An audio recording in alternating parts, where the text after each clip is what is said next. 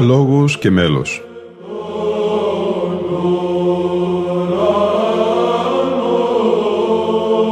Προσεγγίσεις στη μυσταγωγία της ψαλτικής τέχνης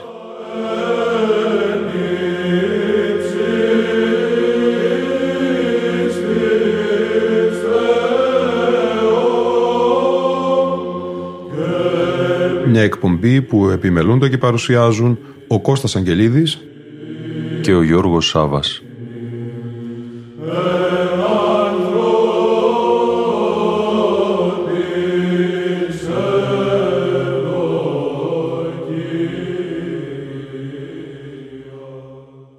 Αγαπητοί φίλοι και φίλες, έκτη και τελευταία εκπομπή του αφιερώματος της εκπομπής Λόγος και Μέλος στον κατανικτικό κοινωνικό ύμνο. Τον σημαντικότατο αυτόν ύμνο που οι ποικίλοι τονισμοί του μυσταγωγούν προπαρασκευαστικά, αλλά και κατά τη διάρκεια της θείας μεταλήψεως σε μια πρόγευση των εσχάτων της Βασιλείας του Θεού, στην κορύφωση της μυστηριακής θείας ευχαριστίας. Και σήμερα η ανάγνωσή μας προέρχεται από το βιβλίο της έκδοσης του 2004 με τίτλο «Αγγέλων το σύστημα εις το ανθρώπινο γένος» του Βυζαντινού χορού Ιεροψαλτώνη Καλοφωνάριδες υπό τη διδασκαλία του έμνης του πρωτοψάλτου Γεωργίου Ρεμόνδου. Το συνοπτικό επισκοπικό κείμενο του τελευταίου σχετικά με τον ύμνο του κοινωνικού επιγράφεται περί του κοινωνικού. Κρίνουμε απόλυτα αναγκαίο να κάνουμε ορισμένες συνοπτικές επισημάνσεις που έχουν σχέση με την καταστρατήγηση της λειτουργικής τάξης του κοινωνικού μέσα στη Θεία Λατρεία. Ειδικότερα, δεν επιτρέπεται η κατάργηση της ψαλμοδίας του κοινωνικού με την παρεμβολή του Θείου Κηρύγματος. Η θέση του Θείου Κηρύγματος βρίσκεται μετά την ανάγνωση του Ευαγγελίου της Θείας Λειτουργίας ως επίλογος που κατακλείει τη λειτουργία του Λόγου. Διαφορετικά, το κήρυγμα ας γίνεται στο τέλος της Θείας Λειτουργίας. Το κοινωνικό, σύμφωνα και με την παλαιά τάξη, πρέπει να συνεχίζεται να ψάλεται και κατά τη διάρκεια της κοινωνίας των πιστών. Το κοινωνικό είναι ψαλμοδία που έχει σκοπό να καλύψει το χρόνο που απαιτείται για τη Θεία Κοινωνία όλων αυτών που συμμετέχουν. Αυτό είναι ιστορικά αναμφισβήτητο.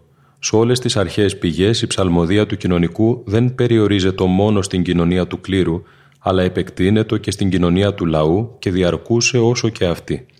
Διεκόπτεται δηλαδή όταν τελείωνε η κοινωνία όλων. Στο σημείο αυτό έχουμε μια πρώτη αλλίωση της ορθής παραδόσεως.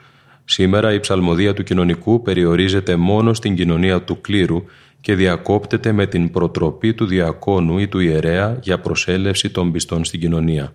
Αυτό έγινε γιατί είτε οι χριστιανοί δεν προσέρχονται στην Θεία Κοινωνία παρά μόνο κατά αραιά διαστήματα, είτε γιατί έχει επικρατήσει η κακή συνήθεια να μετατίθεται η Θεία Μετάληψη στο τέλος μετά την απόλυση της Θείας Λειτουργίας. Έτσι όμως ξεχάστηκε ο σωστός προορισμός του κοινωνικού και όταν προσέρχονται οι πιστοί στην κοινωνία, οι ψάλτες ψάλουν το τροπάριο του δείπνου σου του μυστικού.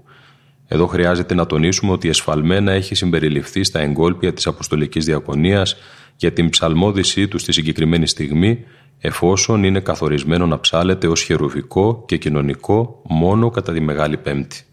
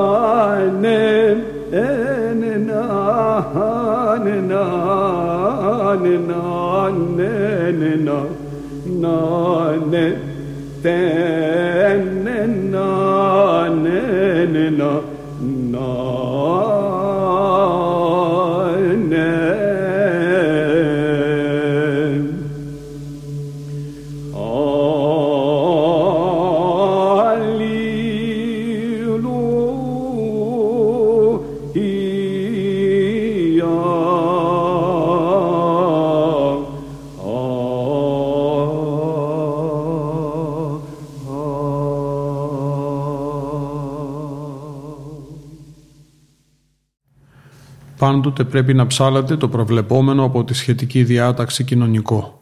Σήμερα παρατηρούμε να μην ψάλλονται κοινωνικά στους ενοριακούς ναούς εκτός από ελάχιστες εξαιρέσεις. Το φαινόμενο αυτό δυστυχώς επεκτείνεται και στα μοναστήρια. Έτσι, τα αχυροποιήτω συντεθέντα αριστουργήματα λόγου και μέλους εξακολουθούν να υπάρχουν ως αλειτουργήτως φερόμενα.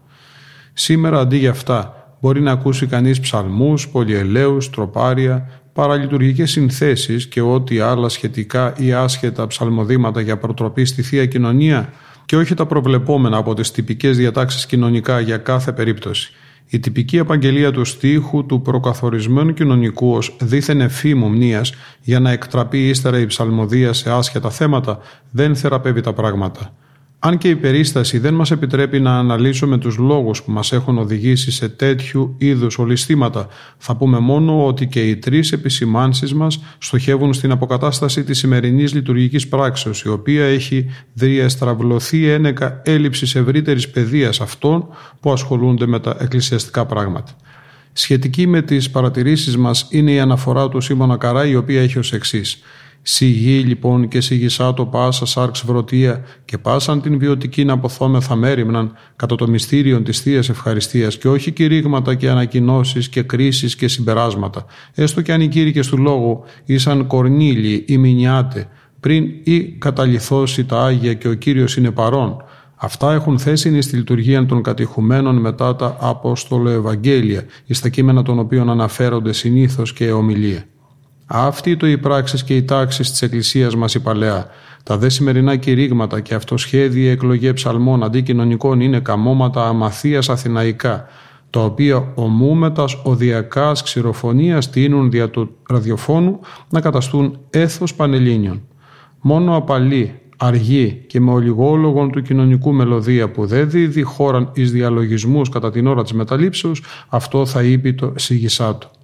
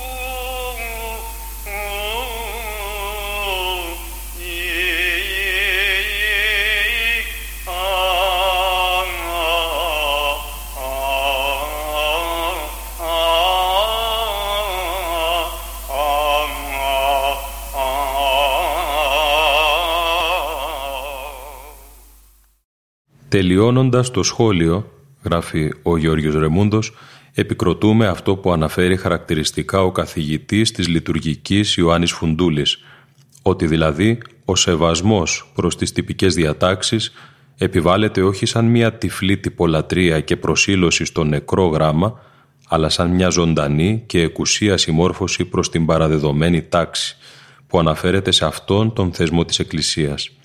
Αυτό ακριβώς κατοχυρώνει την εκκλησιαστική λατρεία και την προφυλάσσει από τις αυθαιρεσίες του καθενός μας.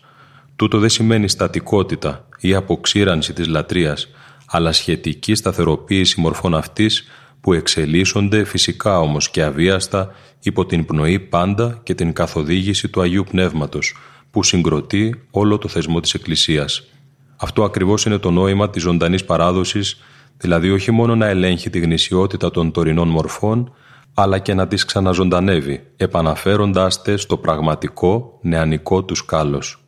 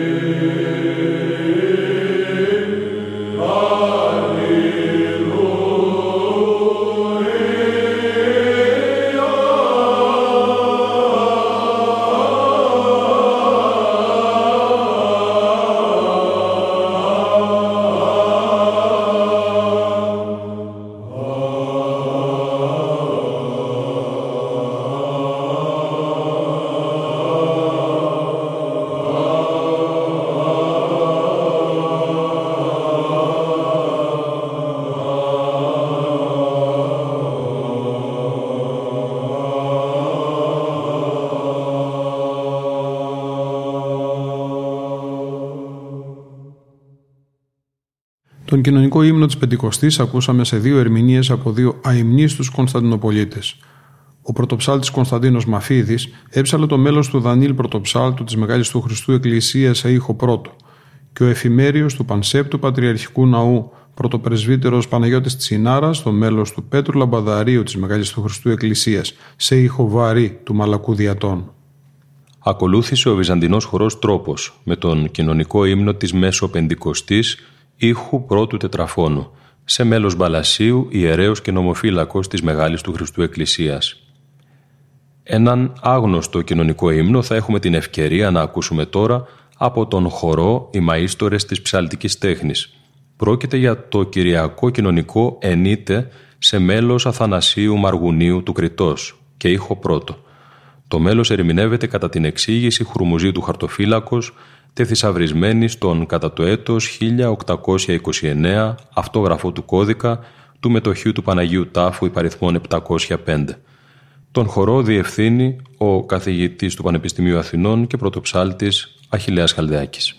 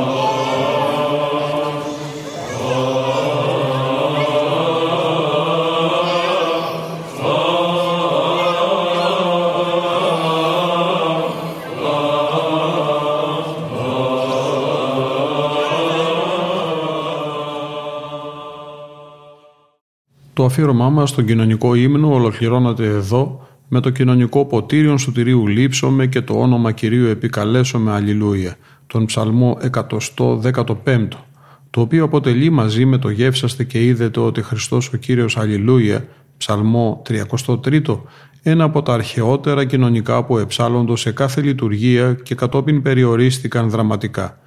Το γεύσαστε και είδετε στην προηγιασμένη και το ποτήριον σωτηρίου λείψομαι τις Τετάρτες και από παρερμηνία αρχικά σε κάποιες θεομητορικές εορτές. Επικράτησε όμως ως τέτοιο και ως κοινωνικό επίσης της Τετάρτης ημέρας αφιερωμένη στην Παναγία. Το ερμηνεύει η ελληνική βυζαντινή χοροδία σε ήχο τέταρτο Άγια Παπαδικό και σε μέλος Πέτρου Λαμπαδαρίου. Διευθύνει ο αείμνηστος άρχον πρωτοψάλτης της Αγιωτάτης Αρχιεπισκοπής Κωνσταντινούπολεως Λικούργος Αγγελόπουλος. Ήταν η εκπομπή Λόγος και Μέλος που επιμελούνται και παρουσιάζουν ο Κώστας Αγγελίδης και ο Γιώργος Σάβας. Στον ήχο ήταν σήμερα μαζί μας ο Γρηγόρης Σέρελης.